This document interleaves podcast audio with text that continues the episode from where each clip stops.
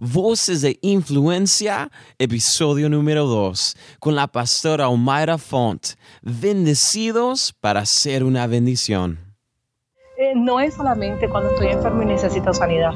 No es solamente cuando mi matrimonio está en problemas y, hay que salvar este matrimonio porque lo que Dios unió que no lo separe el hombre. No es solamente cuando tengo hijos eh, que están o enfermos o fuera del hogar. La revelación de la palabra de Dios nos sirve para todas las cosas en nuestra vida. Hola amigos, bienvenidos a su programa Voces de Influencia, transmitido por su cadena de enlace, una imagen que viene desde lo alto. Yo soy su anfitrión Joshua Galdes y el día de hoy hablamos con una invitada especial que nos acompaña desde la isla de Puerto Rico.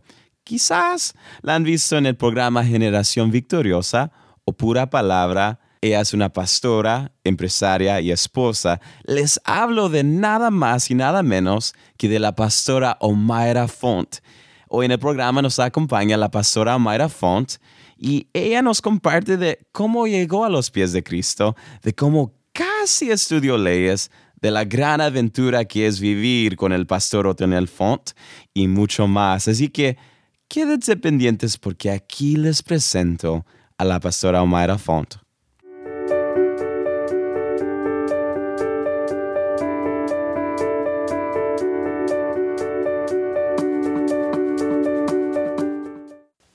Hola, Pastora Omaira. Es un gran honor poder tenerla hoy en el programa con nosotros, así que bienvenida. Muchísimas gracias a ti, un gusto el poder conectarnos, ¿verdad?, eh, a través de este medio y poder compartir contigo y con toda tu audiencia.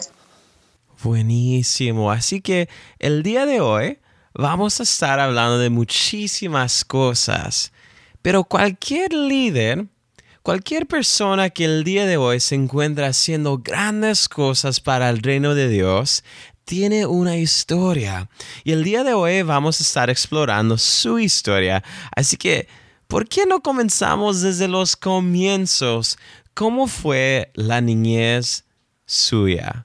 Bueno, yo me crié en Puerto Rico. Eh, mis padres eh, fueron empresarios en una familia, mis padres muy jóvenes, mi mamá entre sus 18 y sus 24 años tuvo cuatro hijos, así que me crié en una casa pues llena de niños, llena de trabajo, mis papás como te comenté eran empresarios eh, que amaban al Señor en, nuestros comienzos a su manera, hasta que un día sintieron verdad que Dios le estaba pidiendo tener una relación a un diferente nivel.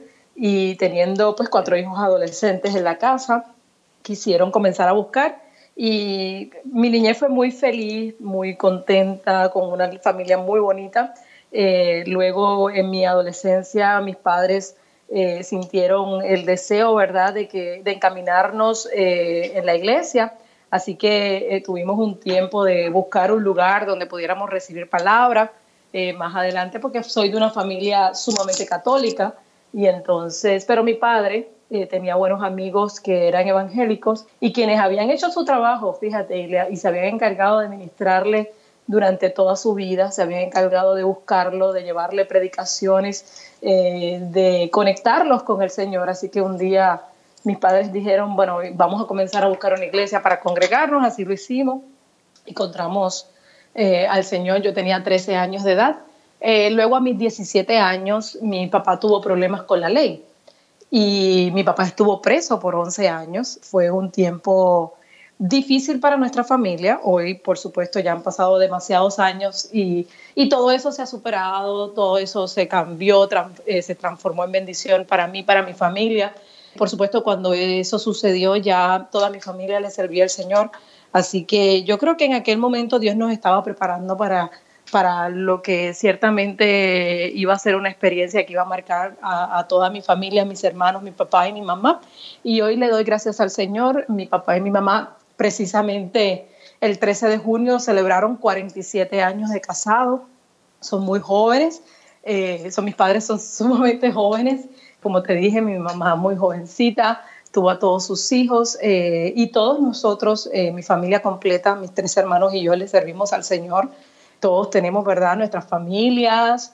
Hemos dado muchos nietos a mis padres, pero gracias a Dios mis padres están en salud, están muy bien. Y en nuestra familia la diferencia la hizo el haberle servido al Señor.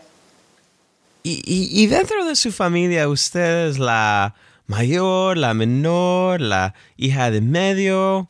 Pues fíjate que vengo de una familia muy particular porque yo tengo dos hermanas, yo soy la del medio. Primero está mi hermana mayor, Brenda, eh, que es pelirroja. Eh, luego vengo yo, que soy la segunda y todo el mundo me conoce, soy pelinegra. Mi hermana que viene después de mí eh, se llama Lily y es rubia, pero rubia. Eh, ¿verdad? No sé cómo le dicen en muchos países, pero los otros rubios son los que tienen el pelo amarillo. y mi hermano Willy, que es el más pequeño de la casa, es idéntico a mí, es mi versión en hombre, somos idénticos. Y entonces, pues mi familia era muy particular porque siempre la gente veía estas tres hermanitas, una pelirroja, una pelinegra, una rubia, y siempre tenían algún comentario para mi mamá. Entre los comentarios que le hacían era, son del mismo papá, y mi mamá sí son de un solo marido. Wow, wow. ¿Y, cómo, ves, fue esa experiencia usted siendo el medio? Porque yo creo que he escuchado que a veces el que es mayor, menor, tienen diferentes experiencias. Pues fíjate, los hermanos que somos del medio, ciertamente somos diferentes al resto. Eh, yo he podido, ¿verdad?, identificar algunas características.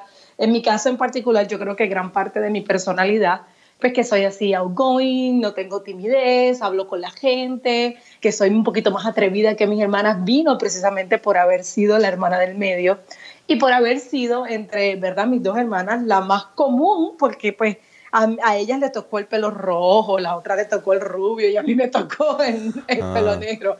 Y yo no sé, creo que mi parte, parte de mi personalidad es el producto, ¿verdad?, de, de ese deseo de que me notaran al mismo nivel de mis hermanas, que mm. tenían un, llamativo físico que, todo el mundo hablaba de ella, las admiraba. Y yo creo que de ahí vino mi personalidad. Mm, wow. ¿Y en algún punto se imaginó que estaría donde se encuentra el día de hoy? Pues fíjate, no. Mi, deseo, yo toda la vida quise estudiar leyes.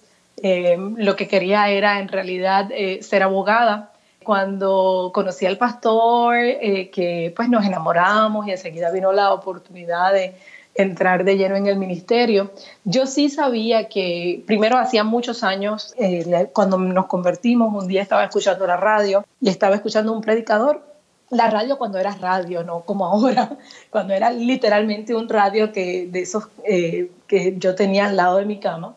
Y un día, eh, tarde en la noche, estaba escuchando, cambié las emisoras, encontré un predicador, escuché al predicador.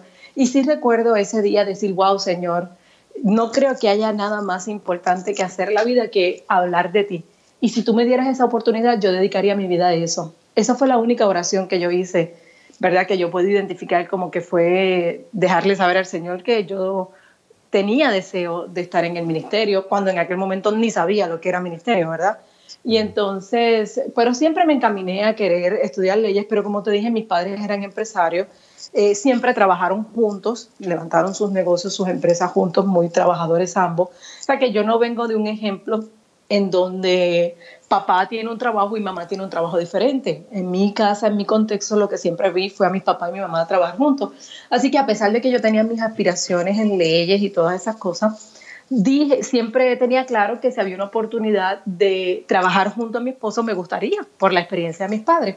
Mm. Aparte de eso, cuando nos conocimos con el pastor, eh, que nos mudamos inmediatamente a Orlando, en Orlando no había escuela de leyes en ese momento. Si hubiese habido escuela de leyes, yo hubiera estudiado leyes, ¿verdad?, en esos comienzos del ministerio. Y cuando nos fuimos a Orlando, yo busqué si había escuela de leyes, no había.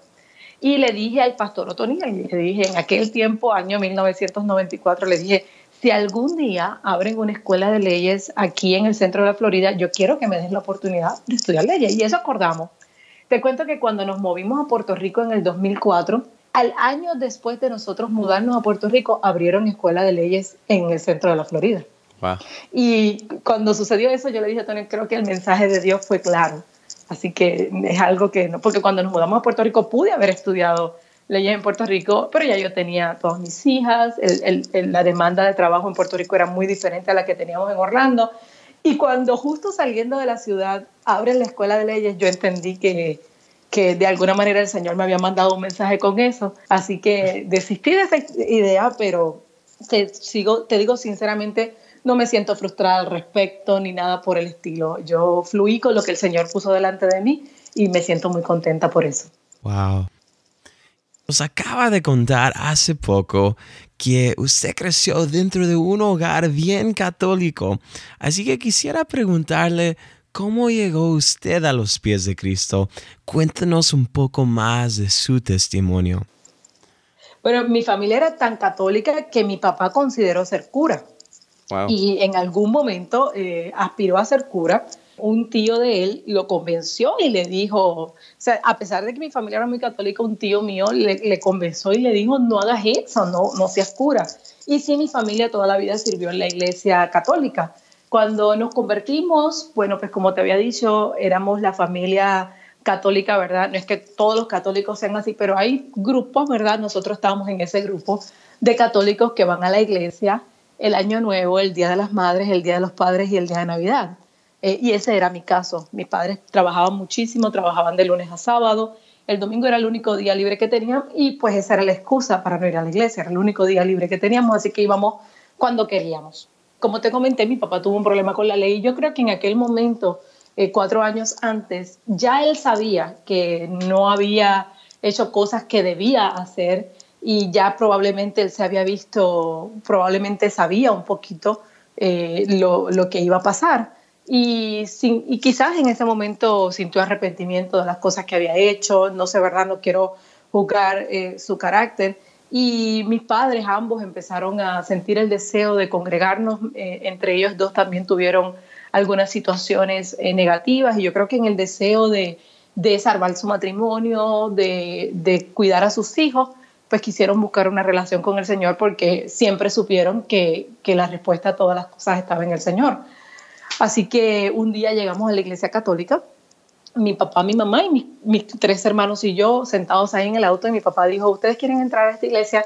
Y nosotros dijimos, no. Dijeron, bueno, pues las, el domingo que viene vamos a comenzar a buscar una iglesia. Y así estuvimos un año hasta que un día eh, como te dije, mi papá tenía un gran amigo, el, pastor Miguel Cintrón, eh, que eh, tenía una iglesia cerca del negocio de mi papá y eran amigos desde la infancia. ellos estudiaron juntos, kinder, primero, segundo hasta sexto grado estudiaron juntos. Y este pastor toda la vida le ministró a mi papá, él iba todos los miércoles a visitarlo fielmente a su negocio, le predicaba el Evangelio, le hablaba la predicación que habló el pasado domingo. O sea, yo te puedo decir que le dio un cuidado de un pastor. Y eh, luego de haber ido a dos o tres iglesias, mi papá dijo, bueno, un domingo, todos los domingos íbamos una diferente, dijo, ¿por qué no vamos hoy a la iglesia de mi amigo, el pastor Miguel Cintrón? Y nosotros lo conocíamos porque lo veíamos allí cuando iba y visitaba a mi papá. Ese domingo que fuimos a su iglesia, el pastor no estaba porque estaba de vacaciones con su familia en Orlando. Había un predicador invitado. Eh, y eh, en el momento en que ese pastor hizo el llamado al, al, altar, el llamado a conversión, ¿verdad? Eh, mi papá y mi mamá fueron los primeros que pasaron y luego mis hermanos y yo pasamos todos. Así que el día que mi papá y mi mamá se convirtieron, mis hermanos y yo nos convertimos los seis ese mismo día. Eh, ahí, ahí estuvimos sirviéndole al Señor por más o menos dos años. Eh, era un mensaje un poco diferente a lo que nosotros éramos porque pues mi familia era una familia próspera, mi papá creía en prosperidad, eh, estoy hablando del año 1985, quizás para nosotros hoy hablar de iglesias tradicionales que creen en prosperidad es normal. En el 2017, en el 85, había una división, especialmente en Puerto Rico. Y entonces mi papá tenía un muchacho que lavaba nuestros carros los fines de semana y, era miembro de la iglesia de los papás de Otoniel. Eh, una iglesia que predicaba, entre muchas cosas, fe, predicaba prosperidad. Y este muchacho todos los sábados, cuando iba a casa al negocio de mi papá y recogía los autos y se los llevaba, los lavaba, siempre nos dejaba en todos los radios puesto las predicaciones del papá Otoniel. Él compraba el cassette y lo dejaba en, en el radio puesto. Entonces, cuando mi papá prendía el carro, ahí salía el predicador hablando. Así que así fue como comenzamos a escuchar los mensajes eh, un día mi papá dijo, bueno, yo creo que este mensaje es más consono con nosotros eh, y habló con su amigo y su amigo le dijo, no, tranquilo, William, sírvele al, lo que yo quiero es que le sirva al Señor. Y ahí fue cuando nos movimos entonces a la iglesia de los papás de Otoniel. Eso fue en el año 1989. Hablando de predicaciones y, y de mensajes, cuando la escucho a usted o o al pastor Otoniel, siempre noto que hay una autenticidad, honestidad y también hablan de manera muy práctica. ¿A qué se debe eso? Bueno, nuestro estilo de predicar eh, siempre ha sido diferente. Primero predicamos lo que vivimos, predicamos lo que recibimos de parte del Señor. Mm, el, pastor Otoniel fue quien me enseñó a mí a predicar, a él lo enseñó su papá. Y, siempre se han caracterizado por tener una línea de un mensaje práctico, ¿verdad? Eh, estudiosos de la Biblia, que conozcan todos los versos, todas las versiones, todo, pues debe de haber muchísimo. Nunca fue lo que nosotros quisimos, porque entendimos que cuando una persona va a la iglesia, va en busca no de saber quién es el más Biblia que sabe, quién es el más teólogo, van en busca de herramientas que les sirvan en su casa, que les sirvan con sus hijos, que les sirvan en su matrimonio. Y prácticamente ahí, ahí es donde se orienta nuestro mensaje. Nuestro mensaje no es para que una congregación sepa que hemos estudiado mucho, nuestro mensaje es para que una congregación sepa que hemos buscado el rostro del Señor, buscado revelación que ellos puedan utilizar y que les sirva para su diario vivir. Así que una de las cosas, como dice, que caracteriza el mensaje del pastor Otoniel, por consiguiente el mío, porque yo soy su discípula, pues es un mensaje que nosotros siempre buscamos que haya una revelación que les sirva a la gente que está escuchando ese mensaje para que cuando salgan de ahí puedan aplicarla, puedan vivirla, puedan compartirla. Buenísimo, porque yo creo que es cierto, a veces puede ver una gran división en la cual voy a la casa y, sé los siete versículos las, profundos. Las siete bestias del Apocalipsis. Exacto. mi vida en el día de hoy. Exacto, pero después cuando viene a mi vida cotidiana con mis hermanos, con los trabajadores en el trabajo, no, no estoy viviendo lo que es la Biblia, no estoy viviendo en la presencia de Dios. Hasta la fecha, usted y el pastor Otoniel han estado ministrando ya por 23 años. Quisiera que nos contara un poco de los inicios de la iglesia Fuente de Agua Viva y sus comienzos en el ministerio. Nosotros acabamos de comenzar de cumplir 23 años en el ministerio. La realidad es que la iglesia que pastoreamos en el día de hoy tiene 42 años de fundada. Wow. Eh, nuestra iglesia comenzó con los papás de Otoniel eh, en un momento donde no podían tener hijos, eh, donde ella había perdido eh, me parece que tres bebés antes de que naciera el pastor Otoniel. Y como no podían tener hijos, eh, ellos se dedicaron a recoger a los niños de la urbanización, o sea, de, cerca de sus casas, y los llevaban a su casa y les predicaban el Evangelio. Así comenzó la iglesia Fuente de Agua Viva. Hasta un día que pues ya sintieron el llamado de parte del Señor. El pastor Otoniel eh, nació en medio de de esa pareja con el deseo de servirle al Señor, de predicar el Evangelio, con una revelación que, como te dije, eh, en el año 85 era, era bastante eh, rompiendo caminos. Imagínate en el año 75, cuando nació el pastor Otoniel, pues ya Dios les había dado a ellos una revelación de fe, una revelación de prosperidad, eh, una revelación que rompía con lo que tradicionalmente se predicaban en las iglesias en Puerto Rico. Y comenzó así la iglesia. Hay unas fotos preciosas de, del pastor Otoniel de bebé ahí sentado en la primera fila. Eh, hay una foto preciosa del pastor Otoniel que tenía quizás un añito o más en, la, en esa primera iglesia que sus padres fundaron, que era la marquesina de su casa, orando, él orando por una dama. Cuando él nació, el Señor le habló a sus padres, le dijo al papá, que su esposa estaba embarazada, que iba a tener un hijo, que lo llamara Otoniel y que Dios lo había llamado a el Evangelio. Se lo dijo antes de que el pastor naciera. Y entonces, eh, pues ellos fueron muy fieles a, lo que Dios les había hablado. Y así se crió el pastor Otoniel. En la iglesia que pastoreamos hoy comenzó poco antes de que el pastor naciera. Ya nos contó un poco de los comienzos de la iglesia. Cuéntenos un poco de los comienzos del ministerio de ustedes. Uh, bueno, fue un poco errático. Eh, ambos éramos muy jóvenes, estudiábamos en la universidad, ambos en Puerto Rico. Eh, nos, cuando nos conocimos, al mes nos hicimos novios y dos meses más tarde el papá de Otoniel salió de viaje a Costa Rica. Ellos ya habían fundado una iglesia en la ciudad de Orlando, en el centro de la Florida, y esa iglesia en poco tiempo había transicionado a tres pastores diferentes.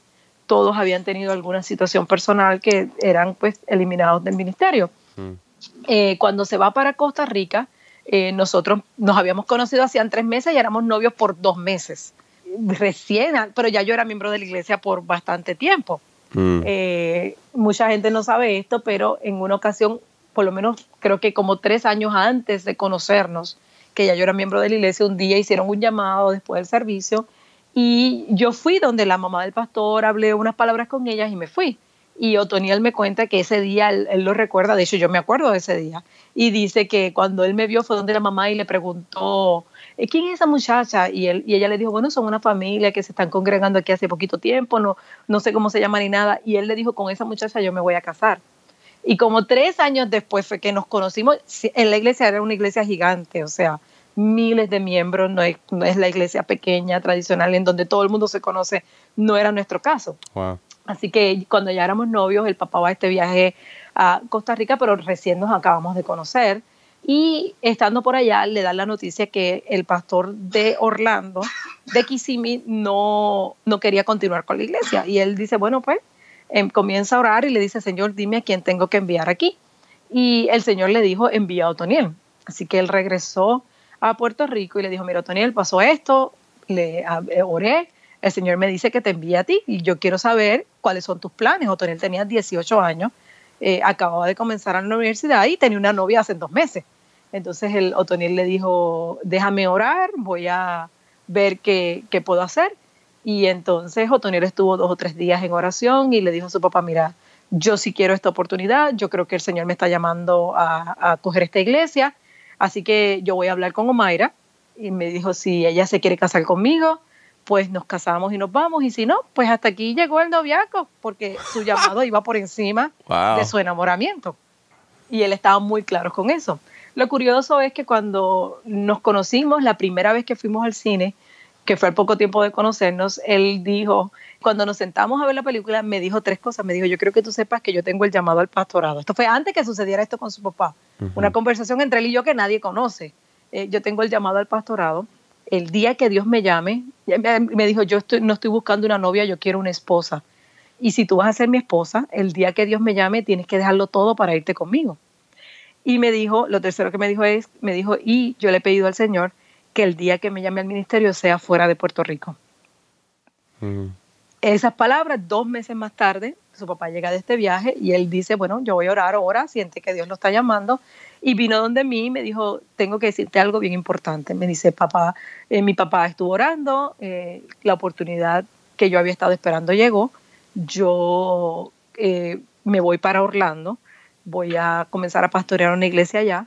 Y me dijo, y tú tienes tres opciones. la primera opción, nos casamos de inmediato y nos vamos juntos. La segunda opción, tú te puedes quedar un tiempo en Puerto Rico. En ese tiempo mi papá estaba preso, así que no era tan fácil para mí como, ¿verdad? te puedes quedar un tiempo en Puerto Rico y cuando estemos listos para casarnos dentro de uno o dos años, yo regreso y nos casamos o tercero, hasta aquí llegó nuestra relación. Wow. Esa fue su propuesta de matrimonio. wow. Wow, increíble, increíble. Increíble la convicción con la cual a, una edad tan joven. Exacto. Porque yo, yo tengo una hija de 21 años y si me dice algo así, yo colapso y caigo al piso en este momento. Wow. Pero teníamos 18 años de edad. Hablando de otro tema, algo que me fascina de ustedes es que aparte del ministerio, también ustedes han emprendido sus propios negocios y ah, que están separados de la iglesia y no tienen que ver nada con la iglesia. Y simplemente quisiera preguntarles, ¿qué es la historia detrás de esa decisión? Porque es algo muy diferente. Eh, como te dije, mis padres habían sido empresarios por muchos años, los papás de Otoniel también tuvieron empresas toda la vida, eh, al mismo tiempo que el ministerio. Eh, así que hay una vena, ¿verdad? Yo creo que hay un llamado. Dios siempre también nos ha dado un mensaje para la gente que quiere emprender que quiere eh, eh, hacer cosas, ¿verdad?, en, el mundo de los negocios. Así que cuando regresamos a Puerto Rico, un día, no sé por qué, eh, sentí el deseo de tener una tienda de ropa de niños. algo que nació en mi corazón. Y se lo dije al pastor Otoniel, le dije, ¿sabes qué? Un día tenemos una actividad en la iglesia y yo di una ofrenda especial eh, de mil dólares y cuando se acabó el servicio le dije al pastor, mi cielo, quiero que sepas que hoy di una ofrenda de mil dólares. Y él me dijo, ¿por qué diste la ofrenda? Eh, eh, preguntándome en favor de qué, no cuestionándome por qué diste ese dinero, sino me dijo por qué, pero en preguntándome en favor de qué, mm. qué era lo que estaba creyendo.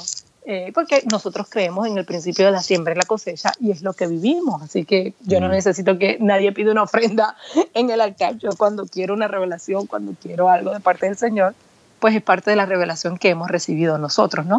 Y di esa semilla, la sembré y le dije, porque siento el deseo de tener una tienda de ropa de niños y, quiero que Dios me abra una puerta para eso. Así que me oramos. Unos meses más tarde, un día eh, estaba en el centro comercial con el pastor, la persona que le recortaba el pelo a él siempre, eh, le habían operado de la tiroide, no lo había podido recortar y el pastor, como decimos los puertorriqueños, estaba peludo.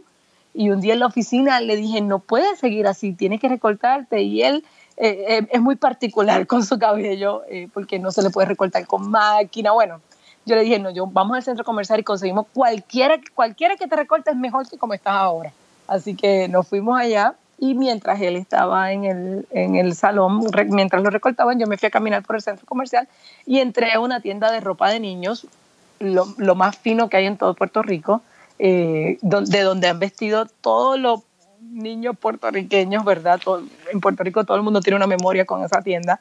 Y entré, y, eh, eh, porque yo estaba embarazada en ese momento de nuestra tercera hija. Así que pues pasé por allí, la señora me dijo, wow, que tú entres por aquí es una contestación divina.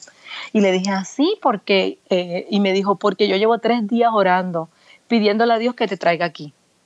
Y yo le dije, pensé que tenía un problema con su familia, pensé que yo soy, yo conozco a la señora porque mi mamá era su cliente, nosotros, mis hermanos y yo vestíamos de ahí, y luego mis hijas todas vistieron de ahí. Entonces le digo, ay, pues dígame que le puedo servir. Y me dice que yo me quiero retirar. Eh, ya hablé con mis hijos, ninguno de ellos quiere esta tienda. Y yo he estado orando al Señor y hace tres días Dios me dijo que tú eres quien me la va a comprar. Entonces de ahí fue que salió la primera de nuestras tiendas, luego abrimos otra eh, también de ropa de niños, se llama Marky. Cualquier puertorriqueño que nos esté oyendo sabe cuál es esa tienda, lo que no mucha gente sabe es que nosotros somos los propietarios eh, hace ocho años ya. Y eh, el año pasado surgió una oportunidad con una franquicia de ropa de mujer, una franquicia muy conocida en Europa específicamente, es una franquicia basada en Londres, es una línea de ropa formal, eh, competencia quizás de líneas como Carolina Herrera, eh, como Ann Taylor, y se llama Karen Millen. Y el año pasado tuvimos la oportunidad de comprar una de esas franquicias eh, y esa es nuestra tercera tienda hoy. Increíble, increíble. Ah, y, y siendo usted, usted, para la gente que no sabe, así que es, es una emprendedora de negocio, es pastora, conferencista, esposa del pastor Otoniel, también madre de cuatro. Nada más, esposa del pastor Otoniel un trabajo full time. Madre de cuatro hijas. y también cuatro hijas. Además, hace mucho, ¿cómo se mantiene sana con tantas responsabilidades? Bueno, cuidamos mucho nuestra salud, cuidamos mucho la alimentación, hacemos ejercicios todos los días. Yo los hago porque me encanta, el pastor lo hace obligado por mí, que, que lo hostigo con que toda la vida ha sido, ¿verdad? Eh, hemos tenido dos grandes eh, discusiones toda nuestra vida a los 23 años de casado. La primera es yo empujando al pastor a que haga ejercicio, a que haga algún deporte. Y la segunda, la de todas las familias los domingos después de salir de la iglesia. ¿Qué vamos a comer? Siempre es el momento de la semana que qué vamos a comer y ahí es donde, ¿verdad? No, sí, eso sí, eso no y lo otro, hostigando al pastor a, hacer ejercicio, que gracias al Señor, ¿verdad? Con eso nos mantenemos fuertes, nos mantenemos sanos. Toda la vida me ha gustado a mí hacer deportes, hacer ejercicio, así que, que eso y la buena alimentación y, cuando uno le sirve al Señor, ¿verdad? Pues el, corazón es diferente, la mente es diferente, eh, menos preocupaciones y eso nos ayuda. De hecho, hay un estudio reciente que dice que la gente que se congrega y que tiene una relación, ¿verdad?, espiritual y un lugar de congregarse, o sea, miembros de iglesia, pero no, está limitado a iglesia evangélica, o sea, católicos, eh, musulmanes que se congregan, viven hasta cinco años más. Una de las cosas que he notado, sea de usted, el pastor Otoniel o aún sus hijas, es que ustedes valoran el trabajo duro.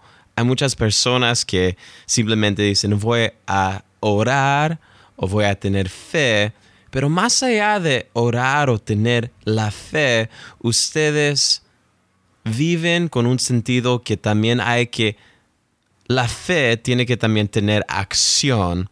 Así que cuéntenos un poco más acerca de eso. Bueno, eh, somos personas, ¿verdad?, que nos movemos por fe, como estás diciendo. Eh, y lo, precisamente lo que estás diciendo, o sea, trabajamos duro, no estamos esperando que las cosas pasen, sino que pues hay diferentes tipos de oración, ¿verdad? Eh, en el caso nuestro, yo creo que nosotros hemos entendido que de la misma manera que uno se mueve cuando Dios te manda a hacer algo, también Dios se mueve cuando uno comienza a hacer algo. Y entonces, pues nos hemos criado con una ética eh, de trabajo muy fuerte. Eh, ambos, tanto el pastor Otoniel como yo, tenemos padres extremadamente trabajadores y ambos nos hicieron trabajar desde muy temprano en nuestra vida. O sea, yo sí eh, trabajé con mis padres en su negocio desde niña y asimismo Otoniel estuvo a la par eh, con sus padres muy activo en el ministerio también desde niño. Y entonces es lo que conocemos, eh, ambos tenemos, ¿verdad?, la misma ética de trabajo, es lo que le hemos enseñado a nuestras hijas, hoy tenemos dos hijas mayores de edad, 18 y 21 años, y los que la conocen, ellas las dos trabajan en nuestras tiendas y las dos están activas ministerialmente. De hecho, este fin de semana ambas van a estar conmigo en Miami predicando, ambas, vamos, bueno, vamos las tres a predicar en una conferencia de mujeres. Ellas tienen sus células, hacen su discipulado, sirven en la iglesia como voluntarias en diferentes áreas, eh, estudian full time y asimismo son, eh, trabajan en nuestras empresas eh, o sea que lo que aprendimos es lo mismo que le hemos enseñado a ellas. Para nosotros es lo que conocemos, no conocemos otra cosa. Así que eh, prácticamente, ¿verdad? Es, es, la manera en que las hemos criado, como nos criaron a nosotros. If ain't broken, don't fix it. Hay un refrán americano que dice eso, que dice, if ain't broken, don't fix it. Si, si no está roto, no hay nada que arreglar. Y eso es lo que nosotros creemos. Creemos que la enseñanza que nos dieron eh, fue productiva, ha rendido frutos y eso es lo que queremos pasarle también a nuestras hijas.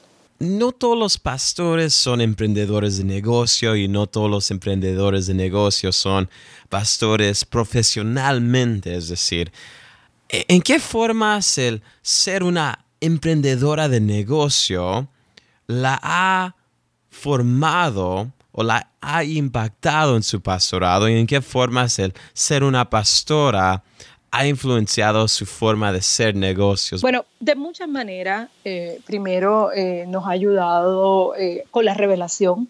Hemos recibido una revelación, ¿verdad?, que va a la par de, el emprender, de prosperar, de recibir bendición para ser de bendición.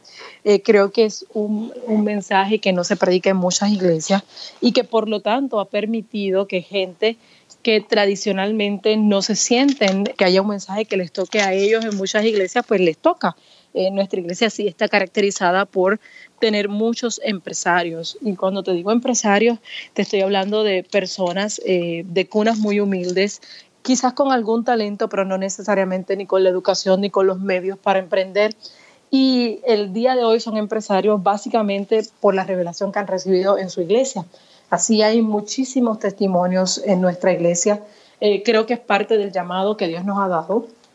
Eh, creo que lo hemos cumplido como el Señor nos ha ayudado a cumplirlo eh, y que ha sido de mucha bendición. Entonces la revelación del, del, emprendedurismo, si es la palabra correcta, pues nos ha ayudado en la iglesia y la iglesia y el ministerio nos ha ayudado en nuestras empresas porque no, no es como esta idea, ¿verdad?, de separación de Estado e Iglesia. O sea, la Iglesia no se puede mezclar eh, con nada, los negocios, lo que uno aprende en la Iglesia te sirve para todas las áreas de tu vida, para todas, inclusive cuando eres un empresario. Increíble, me encantó esa frase ahí. La Iglesia el Evangelio te ayuda para todas las partes de tu vida. Todo. Increíble. La revelación de Dios, el tener una relación con Dios, eh, no es solamente cuando estoy enfermo y necesito sanidad. No es solamente cuando mi matrimonio está en problemas y, hay que salvar este matrimonio porque lo que Dios unió que no lo separa el hombre. No es solamente cuando tengo hijos eh, que están o enfermos o fuera del hogar. La revelación de la palabra de Dios nos sirve para todas las cosas de nuestra vida y no podemos excluir ni las finanzas ni el emprendedurismo, son parte, ¿verdad? Muchos de los discípulos del Señor eran empresarios mm. y fueron los que fueron escogidos con él a comenzar el ministerio. Increíble. Ah, hablando de otro tema, ah, una vez vi un videoclip uh, de algo que sucedió hace un par de años, fue en el 2009 y hubo un gran momento uh, en una conferencia que se llama Sancha y es una conferencia anual en Guatemala dirigido por el pastor Cash Luna. Y en esa conferencia, de repente hubo una gran sorpresa que hasta a mí como algo, alguien que, que, estaba viendo este clip me hizo llorar un poco. Uh, cuéntenos. ¿En serio? No sé, yo creo porque yo tengo un gran corazón, pero más allá yo dije, wow, pero cuéntenos un poco de ese momento y también de cuál fue la significancia de ese momento para usted. Bueno, es un momento muy particular, eh, sé exactamente de lo que estás hablando. Eh, como pudiste ver, el pastor Otoniel es un poco romántico, ¿verdad? Como yo te conté, cuando nos conocimos y cuando nos hicimos novios, cuando nos casamos, mi papá estaba preso. Eh, eso fue para nuestro aniversario número 15. Eh, nosotros nos casamos en el 94 y en el 2009 era nuestro aniversario número 15. Y un día yo me había lamentado delante del pastor por una tontería, porque en realidad era verdad, pero en aquel momento era muy grande para mí. Eh, mis hermanas, eh, eh, son, ambas se habían divorciado y se habían recasado después que mi papá ya había salido de la cárcel. Así que cuando ya se casaron por primera vez, mi papá estaba preso, no pudo entregarlas en el altar. cuando mis hermanas se vuelven a casar, ya mi papá estaba fuera de la cárcel y a ambas las tiene la oportunidad de, de, de entregarlas, ¿verdad?, con su segundo esposo. Y un día yo estaba en el auto con el pastor y yo le digo, esto no es justo porque eh, yo no, tuve la oportunidad de que mi papá me entregara cuando nos fuimos a casar y, yo le dije, en forma de broma, ¿verdad? Le dije, como yo no voy a cambiar de esposo. eh, mis hermanas son muy maduras y, nos reímos de esto, ¿no? Y entonces eso parece que en aquel momento como que le, le hizo clic al pastor. Eh, cuando cumplimos nuestros eh, 15 años de matrimonio, mi papá acababa de cumplir 60 años. Como te dije, mi papá es muy joven. Eh, y entonces como que él dijo, no, vamos a hacer algo especial. Y cuando fuimos a Guatemala, yo no sabía, era para nuestra semana de nuestro aniversario. Y él me propuso matrimonio delante de toda la congregación de Casa de Dios, eh, una congregación gigantesca, en medio de un evento gigantesco, había muchísimos pastores, eh, y me propuso matrimonio y él me tenía la sorpresa que cuando regresáramos a Puerto Rico, estaba toda la boda ya hecha, una boda, boda, o sea, no faltó nada. Estoy hablando de vestido local, eh, invitados, como con unos 300 invitados. Entonces él, me propuso matrimonio allí delante de todo el mundo, que nos volviéramos a casar. Eh, y luego en privado me dijo, esto es para que tengas la oportunidad de que tu papá te pueda entregar en el altar. Así que para mí significó muchísimo más que lo que muchos vieron a través del el video porque mucha gente no entendía, ¿verdad?, la razón por la cual él me estaba proponiendo matrimonio nuevamente. Lamentablemente algunas personas comenzaron a decir, wow, ¿cómo han vivido juntos todo este tiempo sin casarse? No, estuvimos casados siempre, nos habíamos casado, eh, ¿verdad?, eh, en el 94. Fue una renovación de votos matrimoniales que se hizo en forma de boda, pero era para él cumplirme el deseo de que mi papá nos pudiera, me pudiera entregar en el alcance. En la vida de la pastora Omar Font, ¿quiénes han sido las personas de mayor influencia en su vida y quiénes son sus mentores? Bueno, muchas personas eh, han influenciado en mi vida. Yo creo que la influencia más grande que he tenido ha sido la de mi esposo. Eh, es un gran hombre de Dios, es un eh, hombre muy inteligente, tiene una relación, ¿verdad? Y una revelación de parte del Señor muy especial, muy particular, creo que se distingue eh, de todos sus peers o, de todos, ¿verdad?, los, ministros con los que nos rodeamos. Eh, y yo creo que él ha sido mi más grande influencia.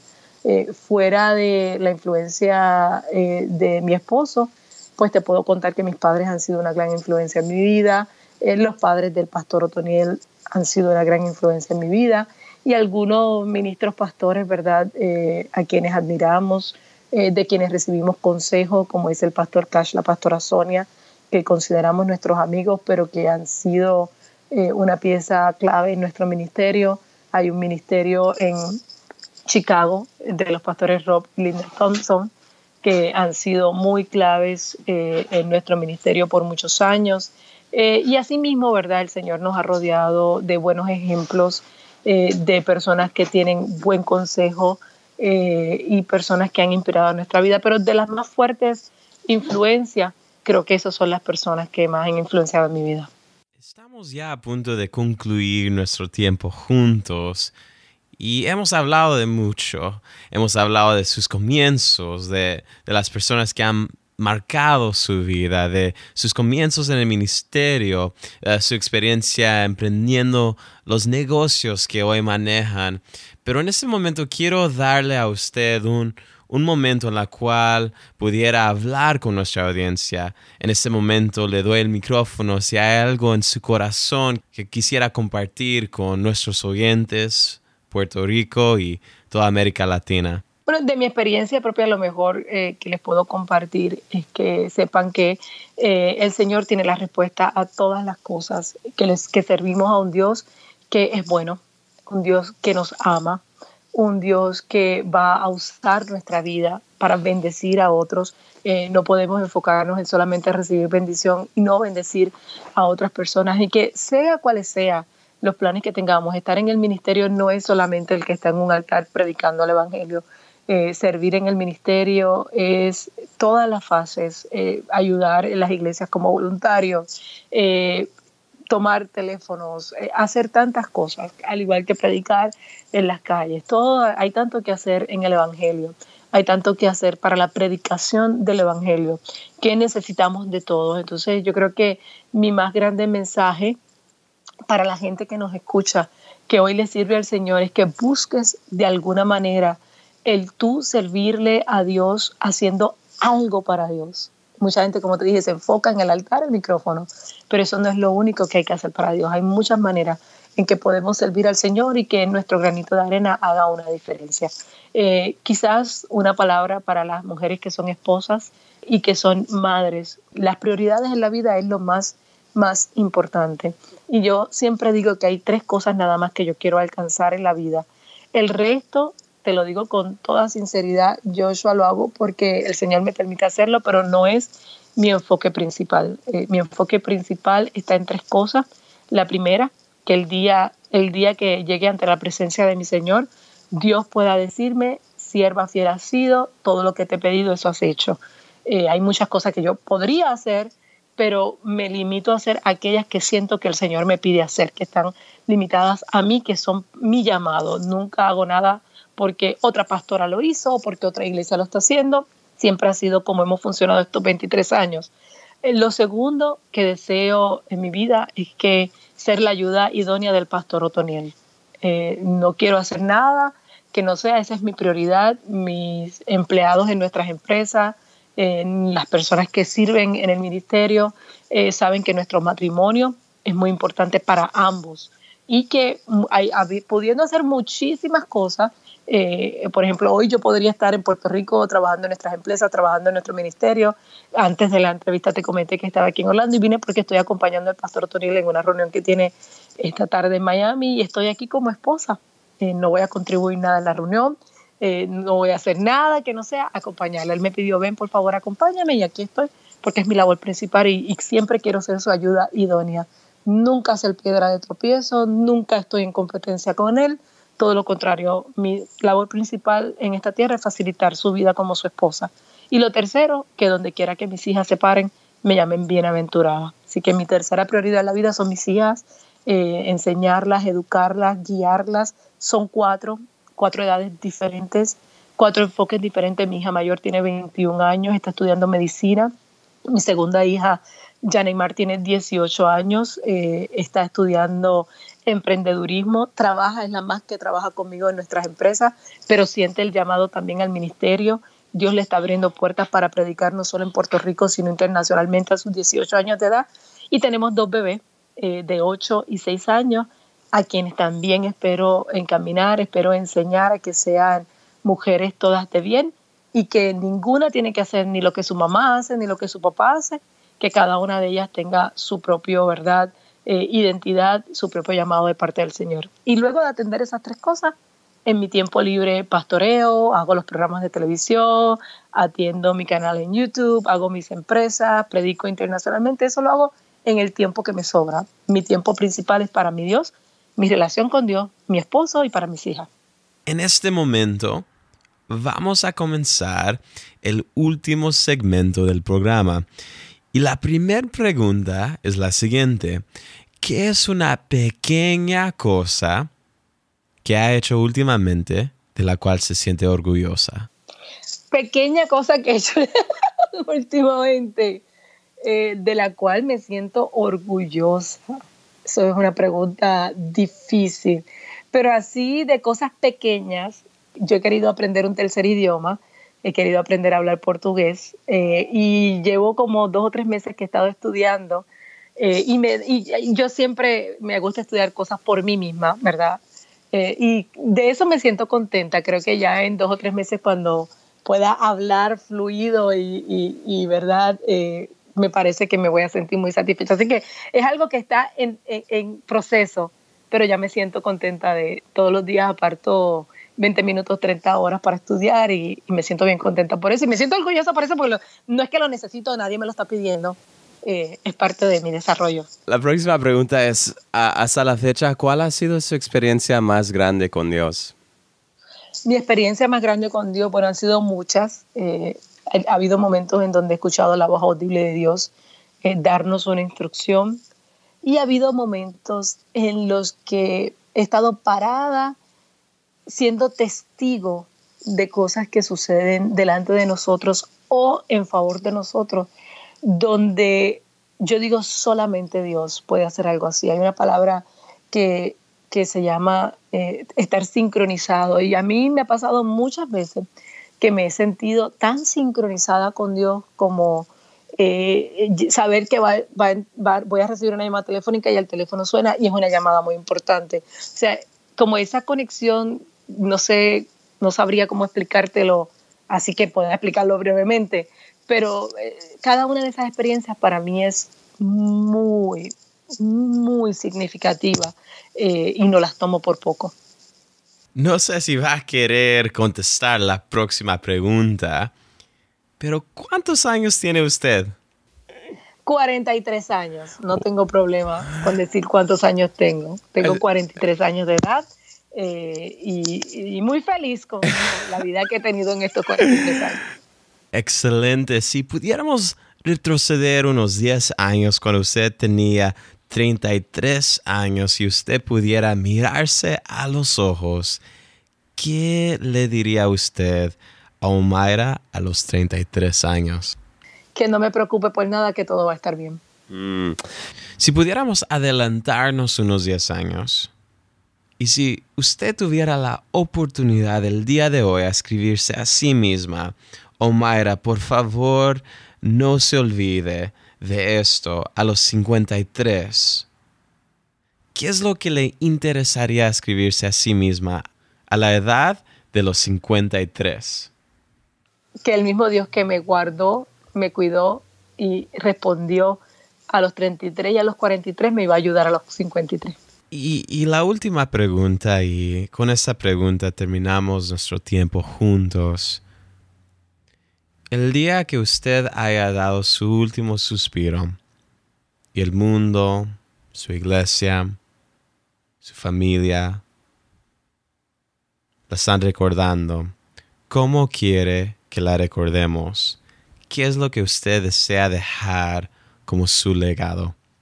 Yo quisiera eh, que me recordaran eh, como una mujer eh, esforzada, como una mujer que podía, ¿verdad? que el mensaje que a mí me gustaría dejar es que las mujeres sepan que se puede hacer todo en la vida. No, quizás no se puede hacer todo al mismo tiempo, ¿verdad? Que es una de las grandes equivocaciones que muchas mujeres tienen, pero que sí se puede, que podemos tener buenos matrimonios, que podemos servirle al Señor en el ministerio, ¿verdad? Eh, sin ser manchados, sin ser mutilados, que podemos criar buenos hijos en la casa de Dios, en hogares felices, eh, que podemos emprender, que podemos hacer todo lo que venga a nuestra mano a hacer de la mano de nuestro Señor. Mm. Así que ha sido un gran honor a poder tenerla hoy en el programa con nosotros. Ah, gracias por su sabiduría, su corazón, su pasión.